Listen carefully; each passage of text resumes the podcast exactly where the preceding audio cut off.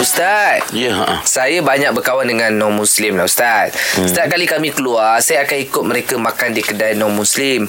Apa hukum makan di kedai non-Muslim Ustaz? Menyediakan makanan-makanan haram dimakan oleh orang Islam. Ha, lama pun dah makanan haram Ustaz. Okey. Uh, kita kena apa detail ke betul apa kes ni. Pertama uh, makan di kedai uh, non muslim. Yang kedua makanan tu halal ke haram. Hmm. Uh, maksudnya sebab ujung tadi apa yang menyediakan makanan haram. Ma- maksudnya kedai orang orang bukan Islam tu hmm. mana makanan halal pun ada, hmm. yang haram pun ada. Hmm. Uh, jadi kalau kita ikut kawan kita yang bukan Islam hmm. yang ajak minum-minum kan. Hmm. Uh, kita pergilah apa ni apa berserta dengan dia. Hmm. Uh, tapi kita makanlah yang halal.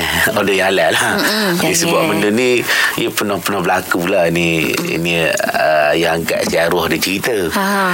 Uh, seorang budak kampung ni dia kerja nebang balak lah. Ha. kerja nebang balak duduk kat kongsi dalam hutan tu sekali dengan hak yang geng-geng hak bukan Islam ni. Ha, ha.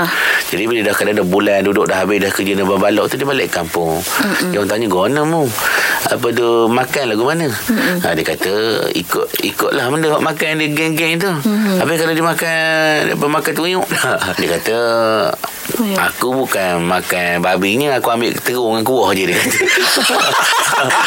Kira halal lah tu Dia tak boleh Ya. Tak boleh lah. Jadi kita sebenarnya Di mana saja kita makan Kedai non-Muslim ke Kedai orang Islam ke Pastikan kita makan tu halal. Kalau ada orang order air tu Kita order lah air apa Air take teng. ke Ataupun Ah. Air botol air kotak kan Ah. Warung kita kena jaga Kalau boleh Kalau boleh dielak Dielakkan Elakkan lah. Tapi kalau segi hukum Tak ada masalah Boleh makan di kedai non-Muslim Dengan syarat Kita order makan kita tu Adalah benda yang Benda yang halal Halal lah. Kalau was-was ragu-ragu tak usah masuk terus. ah, Gitu Alah. Tolak dengan cara baik Kan. Ha.